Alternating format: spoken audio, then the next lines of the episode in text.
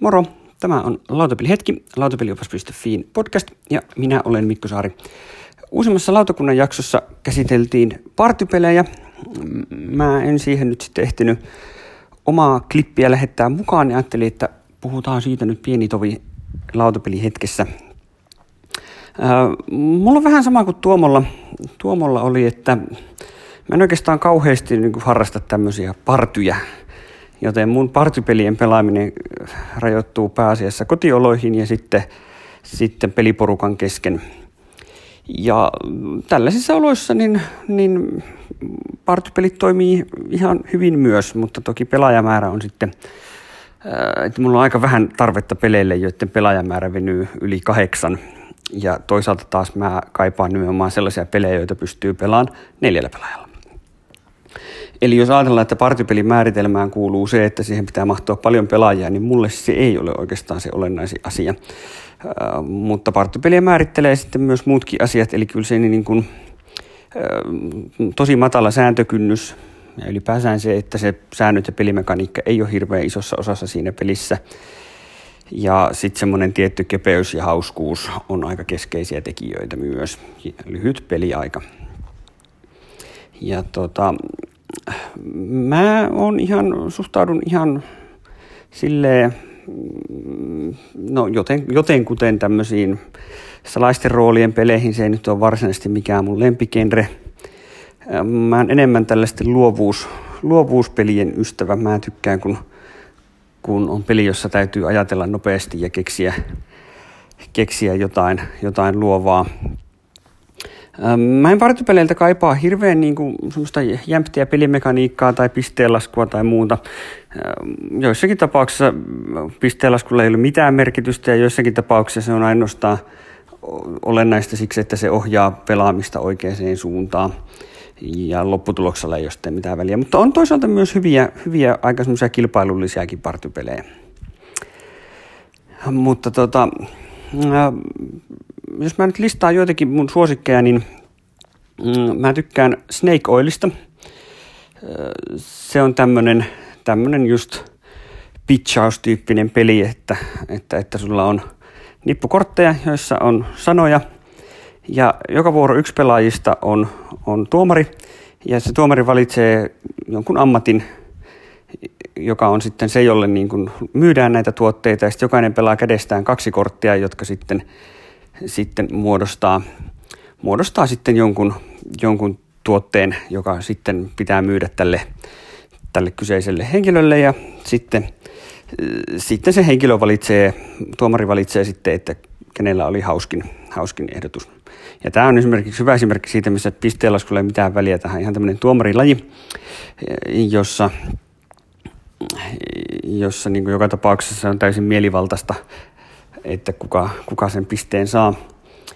Ja lopputuloksella ei ole mitään merkitystä. Mutta tämä on tosi hauskaa. Tässä tulee, kun on sopivasti luovat pelaajat, niin, niin niistä tulee kaikkia, kaikkia tota, mielenkiintoisia tuotteita. Ja sitten kun se ammatti, kenelle sitä sitten kaupitellaan, niin, niin on, on vähän semmoinen satunnainen ja sielläkin on aika jänniä, jänniä ammatteja, niin, niin sekin vähän ajaa sitten niitä ajatuksia jännittäville kierroksille. Tämä perustuomarointikonseptihan on muualtakin tuttu, mutta tota, mä en niin lämpene yhtään tälle Cards Against Humanity poliittisesti epäkorrektia osastolle, jossa ei edes oikeastaan tarvitse keksiä mitään sen, kun valitsee vaan korteista, että mikä, mikä huono vitsi tähän parhaiten sopii. Että kyllä tämä niin toimijakseen vaatii, vaatii sen, että pelissä on muutakin sisältöä kuin törkeyksille hihittely. Että et tässä Snake Oilissa on, on just semmoinen sopivasti yksinkertainen yksinkertainen luovuushaaste, haaste, joka tuottaa hauskoja tuloksia varsin hyvällä, hyvällä todennäköisyydellä. Spyfall on ollut, ollut yksi semmoinen lemppari. Se on tämmöinen tietysti vähän, menee tänne salaisten roolien puolelle, mutta onhan se nyt vähän erityyppinen peli kuin Werewolf tai, tai Resistance. Mutta tuota Spyfallissa siinäkin on vähän tämmöinen luovuushaaste kyllä, että, että kun, kun tosiaan yksi pelaajista on se vakoja, kaikki muut tietää, missä ollaan, ja vakoja yrittää selvittää sitten, missä ollaan, ja olla siinä sivussa paljastumatta vakojaksi. Ja pelaaminen tapahtuu siten, että pelaajat kysyvät aina toisiltaan kysymyksiä, jotka liittyy siihen paikkaan, missä ollaan. Tämä vaatii pelaajilta vähän enemmän. Tämä on ensinnäkin tosi intensiivinen. Pelivakoojana oleminen voi olla joskus ihan hirveätä. Ja sitten toisaalta tämä vaatii pelaajilta semmoista eläytymiskykyä, koska mä oon nähnyt aika paljon sellaisia pelejä, missä vaan kaikki tuijottaa niitä korttejaan sitten ja sitten, sitten kysytään, että onko sun kortissa, kortissa kuva puusta vai ei, niin, missä ei ole mitään järkeä. Pitää vähän niin kuin mennä sen kortin ulkopuolelle ja eläytyä siihen tilanteeseen, mutta kaikilla ei ole sitä semmoista eläytymiskykyä, jolloin, jolloin Spyfall kyllä floppaa täysin. Mutta par- toimiessaan Spyfall on fantastinen peli ja jälleen kerran tämä on näitä pelejä, missä on joku pisteenlasku, mutta mä en muista, miten se tarkalleen ottaen menee, eikä sillä ole oikeastaan yhtään mitään väliä. Sitten tietysti nämä uudet suosikit Decrypto ja Just One, molemmat on aivan loistavia sanapelejä. Näistä Decrypto on, on sitten se vaativampi ja Just One on sitten yhteistyöpeli ja niin helppo, että sen voi oikeastaan heittää mille porukalle tahansa. Decrypto vaatii vähän enemmän, mutta on sitten kyllä peliharrastajaporukalla todella fantastisen hyvä peli. Ja tuota, tuota, mitäs muuta partypeliosastoa ennen kuin päästään sitten siihen parhaimpaan. Mm, no ehkä hyppäämme siihen. Kyllähän se Monikers on se, mikä mä monesti, monesti nostanut partypelien ykköseksi ja nostan edelleen. Monikers on siis perinteinen julkispeli, josta on useita versioita. Times Up on varmaan se tunnetuin, joka sen varsinaisesti niin teki suosituksi. Ja sitten on Replay ilmestyi viime vuonna ja näin päin pois. Erilaisia versioita on tosi paljon, mutta kaikissa on se sama idea, eli pelataan, on, on tietty korttipakka, jossa on, on sitten asioita selitettäväksi siten, että jokainen pelaajista tietää jonkun osan siitä. Jos on vaikka kahdeksan pelaajaa, niin kaikki näkee viisi korttia ja sitten on 40 kortin pakka.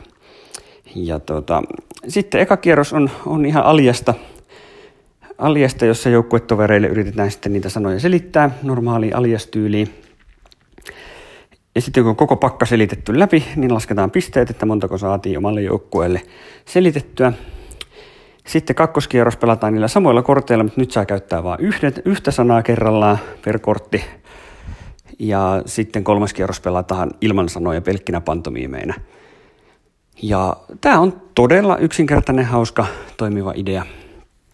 Ja tota, toimii kyllä aivan, aivan loistavasti. Se voi olla vähän vaikeitakin ne sanat, koska niitä sitten kun niitä kierrätetään monta kertaa, niin ne sitten siitä tulee tutuiksi ja niihin muodostuu semmoista. Se pantomiimipuoli on paljon helpompaa, kun on vähän jotain taustaa tässä, että mistä lähtee. Ja tota, tästä on tosiaan näitä eri versioita. Monikers on mun suosikki, koska se on, siinä on niin hauskat ne kortit, niin, niin se, se on se, miksi se mulle toimii parhaiten. Times Up on ilmestynyt suomeksi, mutta sitä ei kyllä oikein saa enää mistään. Mutta tota, se olisi silleen tietysti moneen tilanteeseen sopivampi, sopivampi peli suomenkielisenä, mutta, mutta, mutta se on ihan, ihan ok. Sitten tämä replay taas edustaa sitten tämmöistä vähän perinteisempää julkispelityyliä, missä pelaajien pitää itse keksiä ne vihjeet, koska näinhän se, tai sinne sanat, näinhän se alkuperäisessä julkispelissä on, eli siinä pelaajat kirjoittaa lapuille julkisten nimiä, joita sitten selitetään mutta tota, tämä on vähän sitten taas riippuvaisempi pelaajista, että jos pelaajat on tosi hyviä keksiä niitä aiheita, niin silloin tämä itse keksityt sanat on, on oikeastaan niin kuin parempi. Voi olla jopa hauskempi, mutta sitten taas toisissa porukoissa niin valmiit sanat toimii paremmin ja monikersissä on mun mielestä parhaat, parhaat sanat. Ja lisäksi niissä korteissa on vähän selitystä, että mitä ne sanat on, niin sitten siinä voi olla paljon vaikeampia ja oudompia juttuja, kun ei tarvitse olla pelkästään vaikka julkiksia, jotka kaikki tuntee, niin silloin se mahdollistaa paljon, paljon härömmät aiheet ja paljon hauskemmat pelit. Mikään muu peli mun kokoelmassa ei ole niin hauska kuin Monikers. Sen kanssa on aina saanut nauraa vedet silmissä. Niin sen takia se on mun ylivoimainen suosikki, suosikki partypeli. Tämmönen pieni partypelikatsaus. Tällä kertaa vähän täydennykseksi lautakunnan jaksoon. Ja tota, ei mulla muuta. Kiitoksia kun kuuntelitte. Hauskaa päivää ja hauskoja pelejä.